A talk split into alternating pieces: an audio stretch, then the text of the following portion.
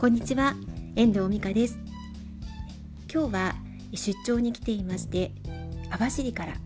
お伝えしています。今日は北見で取材がありまして飛行機で千歳空港から女満別空港に入りました。女満別空港というのは世界遺産の遺産の知床のから一番近い空港にもなるんですよね。今日は初めて女満別空港を利用してみました。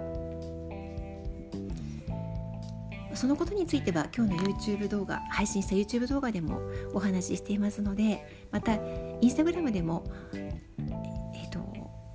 上空からの景色を公開していますのでもしよかったらご覧いただけたらと思います。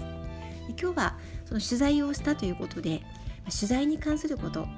ライターのライターとしての立場からお伝えしていきたいと思います。この取材というのはライターにとって一番大事な部分でもあります。取材が成功すれば書いている文章はちゃんと書いていくことができるというふうに言われています。反対に取材が失敗するといい文章は書けないんですよね、まあ、素材がいいものであるといい文章が書ける。というのと同じことなんですけれども何を文章のネタにするのか。ここはその文章の仕上がりを見るのにあのとても左右される大きなポイントになってきます。このネタになる取材。取材の仕方には特に人物取材の場合はね必ず行く前に質問を考えていきます。なんだけどこの質問を考えるにあたっては自分のイメージする完成形の文章をあの持つことが大事です。例えば自分が目指したいこういうあの同じ系列なんて言うんだろう今日今回書く私が書くインタビューについてはあの大体みんな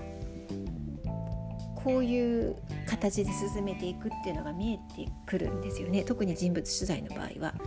例えば苦労していることだったりとかその仕事を始めたきっかけだったりとか。そして最後は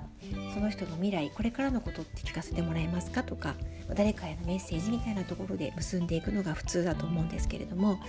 あ、そこを引き出すためにはどんな質問をしていけばいいのか。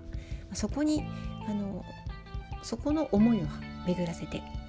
ちょっと頭を使っていくつか質問事項を考えておきます。で質問事項の考え方はあの文章の、まあ、肝っていう部分になる当たっていく3つぐらいの質問とあと時間があったら聞かなければいけないことそれから基本情報としてのその人の人物のことについてはあの押さえていくことが大事です。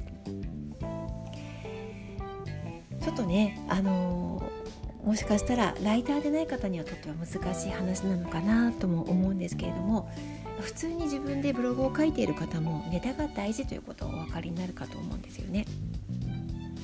あとは自分のブログで言えば自分がいいなと思う文章の形を覚えておくこと